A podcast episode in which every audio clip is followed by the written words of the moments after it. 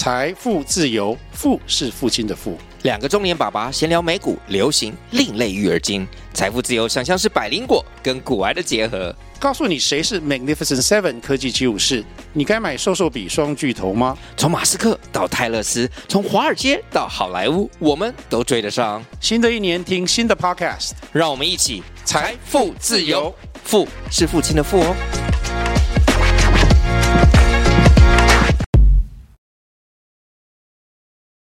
Make games, don't make game，就是做很多游戏，不要只做一款游戏；做很多事情，而不要只做一件事情。所以坚持往后面坚持，把资金拉长。小宇宙的玩家，各位好，我们是 NSL，今天我们很荣幸邀请到了 Gameplay 聂总，给我们讲一下他的创业故事。大家好，我是 Gameplay 聂俊。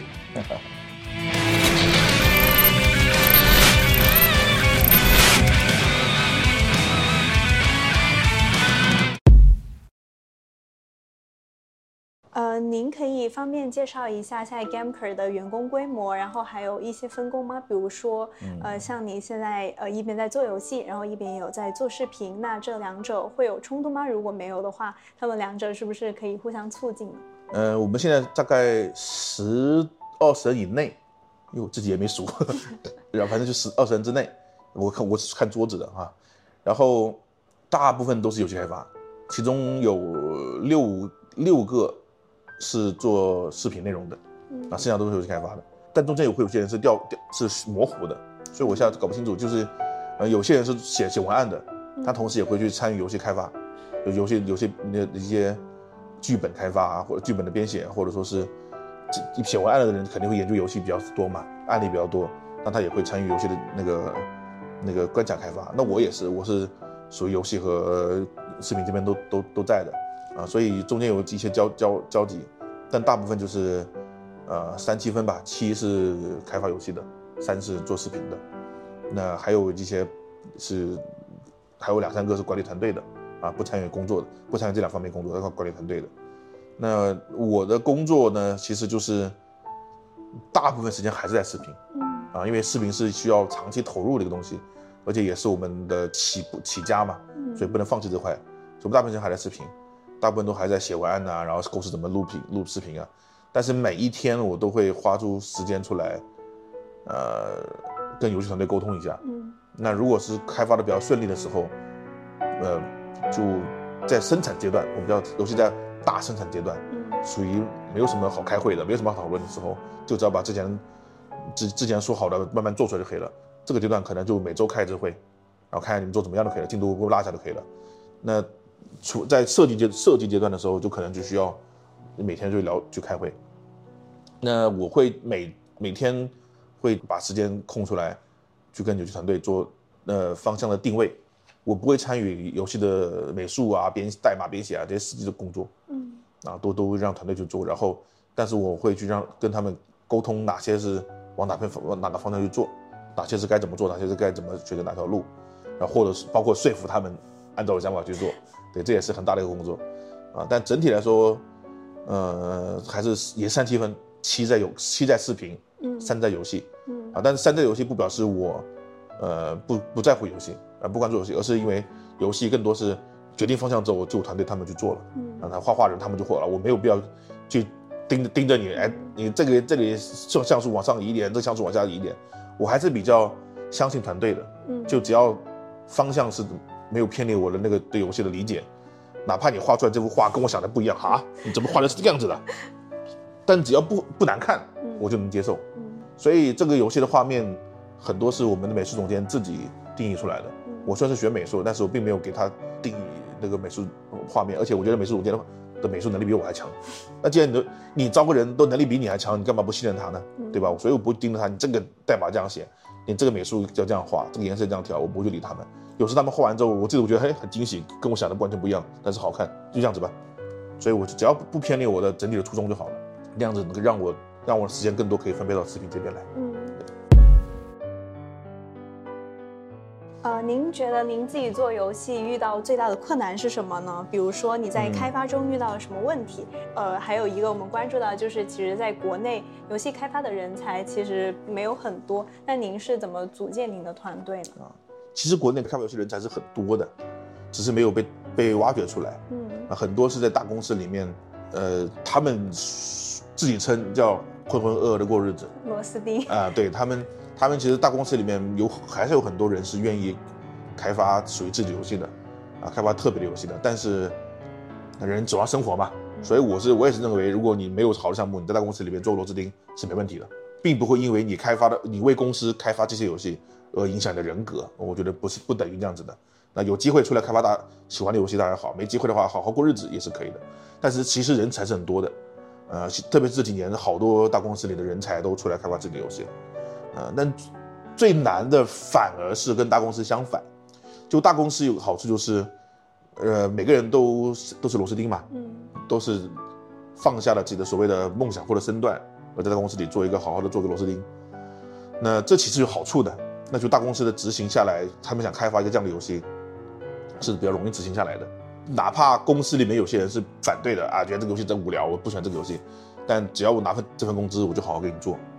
但反而相反，我们这种独立游戏公司或者说是小型游戏公司，招招过来的每个人都很有很有很有个性，都很有自己想法。他很热爱游戏，我也很热爱游戏，但是你们想法是不一样的，所以整个团队这么多人，就各有各的想法。最难的就是把这些人的想法给统一起来。你既不能不让他们发挥，没有，如果他没有没有发挥渠道的话，他们。没有发挥的那个空间的话，他们又会沮丧。但你如果完全每个人都发挥的话，那这游戏就不是你的游戏了，就不是我的游戏了。倒不是说他们的游戏不好，他们想的想法也也不错。但是一个游戏不能塞入所有想法。如果每个想法都是由任由他你们发挥的话，这个游戏最后会做不出来，会失败，啊，会会会根本就会根本就不成立。所以我必须把这想法给抛掉，然后告诉他们这是我要做的游戏，我我希望表达这种观点，你们得听我的。然后以后你们的想法我们可以保留下来，放在别的游戏里面，或者说你给给你们机会让你们自己开发都可以。但这这个时候你们必须先配合我，把我这个游戏的样子做完整，而不能随便来。呃，这个是很难的事情，每个人都有这想法，总想哎，我能不能再加点这个？我说不行，能不能加点那个？我说我说不行，他们就会很生气，为什么不让加这个东西？因为每个人都有个性嘛。但是你得去说服他们，你加这个会导致什么什么原因？反正要要告诉他们。那其实这个东西呢，是每个小公司。各个公司，包括我们，到现在还在一直不断磨合的，啊，这也是，呃，小公司或者说独立游戏公司会遇到的最大的麻烦，就是把每个人的创意包容进去，但是又要不能太过自由，嗯，那这是我觉得最难的，呃，您是怎么权衡你自己的喜好跟市场的偏好呢？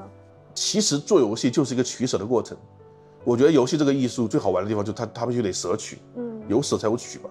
跟美术还不一样，美术如果是画自己喜欢的画，那可能还你可以把它画得完美。嗯，但游戏不一样，游戏你有时间和金钱上的限制，包括市场上的限制，你不可能把它做得完美，本身就是舍取的过程。所以如何舍取，这个不是个不是个命题，而是你必须要摄取，本身就在摄做游戏就一直在摄取。嗯，啊，你你做你你在在你可以去看市场上的任何信息，包括反馈，包括市场喜好。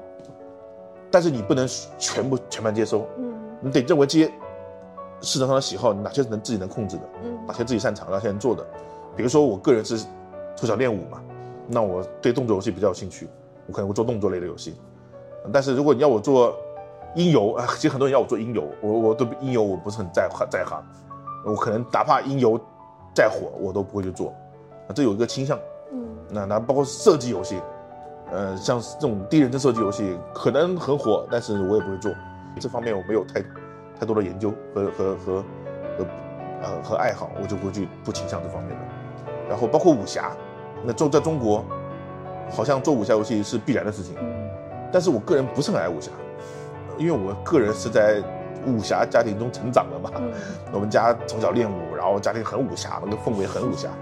我反而就不喜欢武侠了，倒不是我不喜欢武侠，而是因为我觉得现在的武侠跟我理解的武侠是不一样的。因为我认为从小到大我，我我看着家里的家整个家族的武侠的这个氛围，我觉得武侠是很粗糙的，嗯，没有那么的优美的，它是很很狂野的一个东西。所以我对现在的武侠研究不深，嗯，也没有太大的喜好。所以不管武侠在中国的市场偏好是多么的高的，嗯，我都不会去做。啊，我个人就这个倾向，因为我不懂嘛，嗯，我爱不了，我就，我就我爱不了这东西，我就不会去懂，我就不可能做得好，术业有专攻。对对，所以我觉得看看市场是肯定要的，但看完市场之后，肯定要选择这东西适不适合自己。嗯，如果不适合自己，呃，为了市场而去市场，那我觉得最后一定会失败。嗯，对。然后市场里面有市场虽然有很多方向吧，嗯，但是其实认真分析的话，每个方向都有市场。所以你不用担心这个市场是不是你自己的爱好有没有市场，你喜欢的东西别人一定会喜欢，嗯，所以你就把自己喜欢的做好就可以了，去挑市场里面自己最强的，然后再去分析这个市场里面怎么样把这帮人最大化就可以了。就是我们有了解到，像很多游戏公司其实都是有很多不同成长路线的。比如说像白金工作室，它就是走外包。然后呃，你们对这这种路线有什么看法呢？就是你们有没有想过要走这样的路线？呃，首先我想每个人建立公司，像刚就像刚才说的，都不是想表保持他所谓的什么小而美这种之类的说法。这个其实是一个一个悖论，因为你开公司，哪怕老板是个喜欢小而美的公司。但是你也不能要求你的员工跟着你一起小而美，因为员工加入了这个公司就希望能赚钱的，哪怕有有着梦想啊，有的真的有的时候对对这行业的爱，但人总要赚钱生活的嘛。嗯。那你如果一直是拿了个低的工资，一定会离职。那那离职你就换一拨人，那我觉得对对早期的员工是不负责的。所以对老板来说，正只要稍微正常点，老板哈。都不会整天收的小而美什么的，都还是会往大大公司去做。嗯，呃，这个大公司不一定说一定要大到像 E A、育碧、像微软这种这种级别的，那就不叫大公司，叫叫巨型公司。但正常一个公司都会想要往中大型发展，可能不用上市那么夸张，但赚钱和盈利是包包括让至少初始团队，呃，核心团队能够能够自由支配资金。嗯，这个是很对老板，这是老板的一个责任。嗯，啊，不是不是老板。要不要做，而是他必须这么做，才对得起这帮人。嗯，要不然你开的公司是对不起别人的。那所以每个公司都有这个往往大发展的一个一个过程。呃，所以我相信每个公司都不会说，我开的公司就只想做一两个游戏就结束了，或者我就想做独立游戏就没了。啊、呃，虽然有些人有些个人只想做独立游戏，但一旦开公司肯定是想往二 A、三 A 发展的。嗯，那但是公司发展过程中有很多困难。很多意想不到的东西，很多不顺利的东西，这是每个做老板的人都想象不到的。嗯、呃，所以这些发展路线包括什么外包啊，什么，呃，做有些做外包，有些转做手游，转做更商业的东西，或者有些转做别的东西。像我们现在开始往教育方面去做，呃，都是一种不得已的做法吧，就为了生存嘛。那如果说这个这个公司本身就很多钱了，本身就有很多资金和底蕴在后面有有矿了。那肯定是直接一步登天做最想做的事情。我相信，如果白金有矿的话，他们也不想外包，对他们直接就会做自己 IP 了。嗯啊，这白金其实一开始也是会有一一帮大佬在那里，一帮大佬很有梦想去做，但是现实就很残酷嘛。嗯，现实你总得去面对面对生活，所以一旦没钱了，你就得去去去接外包也好啊，扩展新的业务也好。所以这这是一种，我觉得这是一种无奈吧。但这种无奈。却是一个公司的成长必经之路，以及是个公司敢于承担责任的一个一个一个表现。如果一个公司因为坚持梦想，然后坚决不做、不妥协、不做之外的事情，而导致这个公司倒闭了，我反而不觉得这公司是好公司。因为只要你倒闭了，你就对不起你的创始团队，对不起一开始相信你的人。如果有人投资的话，你就对不起投资人。这就是对不起这个社会。然后你也你也没有，因为倒闭了嘛，那表示没有盈利嘛，那事实上你也没有交税，那没有交税的话，那你一开始所用的所有的那个基础基础设施你也浪费掉了，人力时间也浪费掉了。所以公司只要倒闭了，不是说倒闭不好啊，但只要倒闭，因为毕竟会都会倒闭，但只要倒闭了，就表示就各种原因啊。但如果真的遇到很困难了倒闭，那我就没办法。但是如果你只是因为为了坚持自己的想法，坚持这所谓的梦想，而不去妥协，而不去让公司。寻找新的路线而倒闭了，那我觉得就是很不很不负责的事情。嗯，所以不管是白金做外包，还是我们接广告，说句不好听的，你想我们想做接广告吗？我也不想接广告啊。我们我们很很可能很多人爱看我们拍那个那个《求联机宝》的小剧场，那也是因为《求联机宝》确实跟我们很合得来，他们也愿意我们拿他们去恶搞，呃，性性格很合得来，所以我们拍那种广告各位各位才喜欢。但如果《求联机宝》假设是一个很不好的。不好沟通的公司，要求我们每天都要每次广告都要正儿八经的，不能乱来，然后必须要很要念那些所谓的那些那些商单的台词，各位也不喜欢，那我们也不喜欢。我们为什么要把球联金宝的广告做那么好玩？包括我们后来广告做到尽量好玩，都是为了让觉得，哎，别人看我们做广告不会特别的闷。嗯。但是归根结底的，归根结底就是表示我们其实也不想做广告，我们也也不想接广告，然后让觉得让观众觉得，哎，毕竟是广告嘛。所以我们现在开始减减少广告的量啊，因为现在没有那么迫切了。嗯。但是那也是一种妥协，必须要妥协。虽然是对不起观众啊，也对不起我们自己的想法。但是必须要这种妥协，才才才对，才是负责，才是负责的。所以不管，嗯、呃，有什么路线选择吧，只要这个路线选择不会完全偏离背背离我们的初衷啊，比如说让我们做一些非常不好的一些商业游戏，非常坑钱的商业游戏，呃，我们都会尝试去做。嗯，为了为了为了团队生存，像就像白金他们虽然外包，他们外包游戏也没有偏偏离他们的主他们的。主要的那种思想，所以他们做这外包，我是很支持的，很佩服的。然后我们有这个机会，我们也会愿意说去做一些我们想不到的新的路线，只要不背离我们，然后，然后目标是支撑我们整个游戏的开发，让我们成长。嗯，所以成长过程中人总得妥协嘛，对吧？为了为了负责，对。妥协是为了实现。对，妥协是为了更大的、更长远的发展。对对。呃，作为一个过来人，您有什么经验可以分享给一些想做独立游戏的小伙伴呢？首先是坚持，就是这个坚持不是说坚持梦想的坚持，而是坚持做下去的坚持。我们好像在业界还是有点名声嘛，所以很多人会来问我说：“你在你怎么让把自媒体做大、做做好、做成功这事情？”我最后想说的就是坚持，因为基本上失败的原因各种有各种，但成功原因基本上都是来自坚持。但这个坚持并不是说固执的坚持，而是坚持有很多很多种解读吧。有些人我一说坚持，好，那我要坚持我自己的游戏，坚持我的看法，坚持我的想法。我说的不是这种，我说的是你要坚持做一件事情，一直做下去。而这个事情呢，是为了为了为了做这个事情，坚持做的事情，为了我之后还能做这个事情，中间任何妥协都能接受。也就是说，我说是为了把时间的跨度拉长。如果我开公司只看了一年、明年的事情，只看了那五年的事情，那这个公司快要倒闭了。或者说我只想做一件事情，做个几年不想做了，那很快就失败，就会放弃了。但如果是十年、二十年，甚至是一一辈子呢？那你会觉得当下的一些不好的事情，或者当下的一些委屈是可以接受的。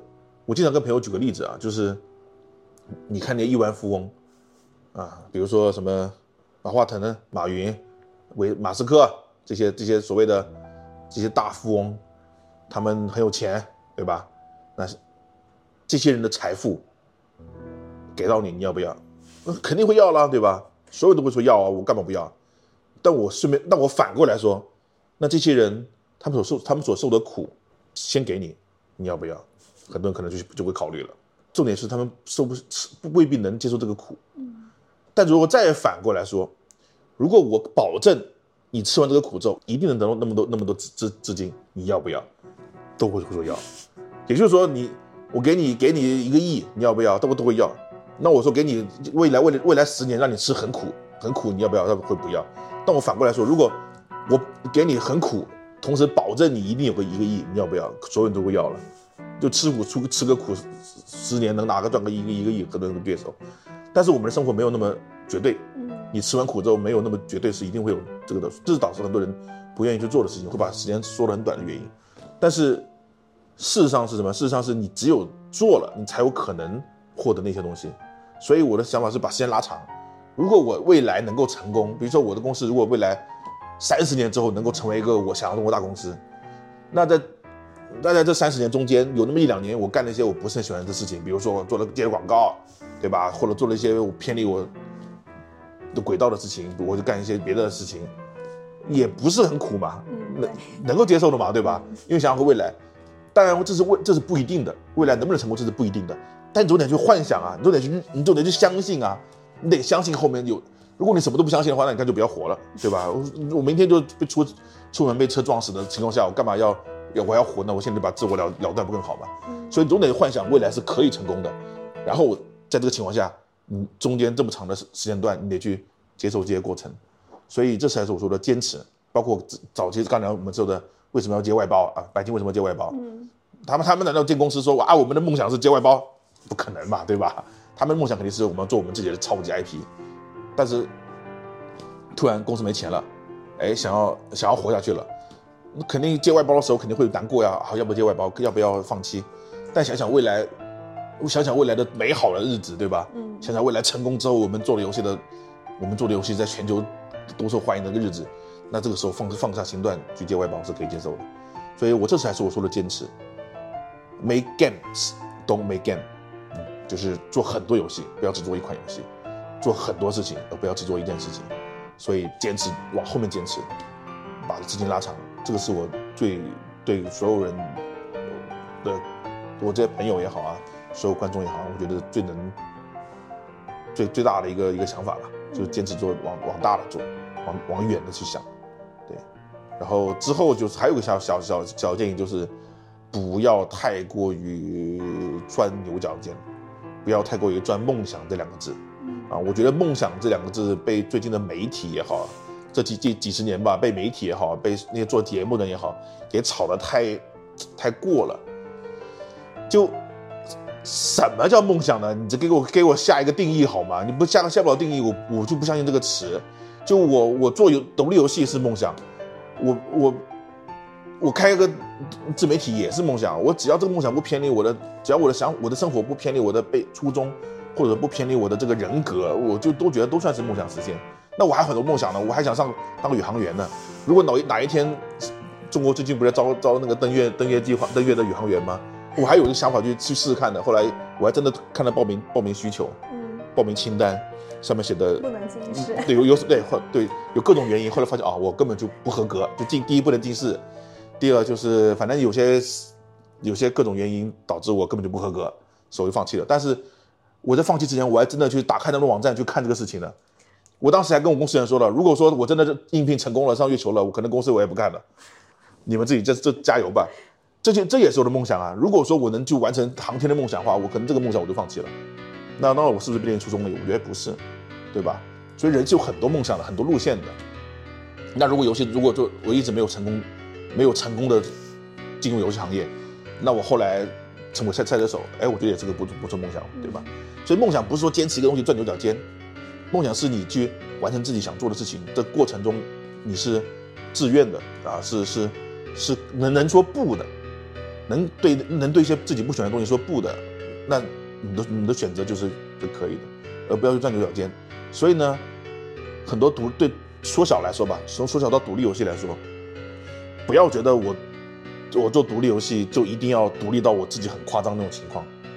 有时候还是得兼顾一下商业思考、商业考量以及市场考量啊。所以它是有目的，它是有一个一个一个角度的。然后我是觉得现在的独立游戏，现在的游戏业吧，要么就太过商业了，纯粹商业。要么就过于独立了，独立到了有点完全不考虑商业了。我觉得应该结合一点，在中间中间一点，商业的人应该往独立游戏发展一下，啊，独立游戏人也应该往商业考虑一下。嗯，你可以说我一个人做我自己喜欢的作品无所谓，但一旦你建公司了、建团队了，你的游戏应该还是要赚钱。嗯，啊，然后在赚钱中赚钱之后，你自己一个人在家里做你喜欢的游戏无所谓，对吧？但是你你一旦商一旦团队化，你就要从考量商考量商业。所以这是我觉得独立游戏界应该综合下的地方。呃，如果您方便的话，可以给我们分享一下您这款新游戏大概是会在什么场景下设定的，以及说您预计它会什么时候上市，或者说会在什么平台上呢？这个游戏是一个横版过关的，类似于 In Limbo 这样的游戏，或者 Inside 这样的游戏啊，然后未来会发售在 Steam 平台。然后有可能登陆 Switch 或者说是 Xbox 这些主机，啊，最后应该也会登陆手机，啊，然后但是它是个单机游戏啊，那这个游戏更多是一个我们的团队的一个尝试，一个磨合过程，因为第一款游戏我不想把它定义到很夸张，我们未来肯定是想做二 A 型的大型游戏的，三 D 的各种夸张的画面特别好的，但是我个人不喜欢拿这个大 PPT 或者一个大的一个东西。其实要很大的资本干这件事情，我想从小做大，嗯，啊，所以从从最小的游戏开始做，然后团队也是比较小的，所以做了很多年，因为人人力比较比较慢嘛，然后所以这款游戏更多是一款解谜类加动作类的游戏，然后画面和故事会比较下苦苦功。嗯啊，但是因为毕竟解谜和动作类是个很老类型嘛，嗯也我不敢说特别创新什么的，这是在这吹牛了啊。但是至少在画面和故事上会下苦功，嗯啊，会去用心。然后什么时候开发售呢？这就很难说了。反正我努力在今年和明年吧。然后但也但肯定也不会太久了，因为已经到了一个，你毕竟也开发一段时间了嘛，嗯到了一个没到收尾阶段，但但但到了一个比较中间的阶段了，中后阶段了。嗯，然后反倒不是说我不想定时间，而是我也不知道什么时候做完，所以在不跳票的最好方式就是不要公不要确定时间，等做的差不多再说吧。期待给我们一个惊喜。对对，谢谢谢谢。那今天我们的分享就到这里啦，非常感谢聂师傅的分享，嗯我们确实也学到了很多。那呃，欢迎大家多多关注我们的频道，还有 Gamker 的频道。然后谢谢各位的支持，有空多来我们咖啡店坐坐，多线下沟通。嗯那 NSL 跟 Gamker 永远与你们同在同在，拜拜。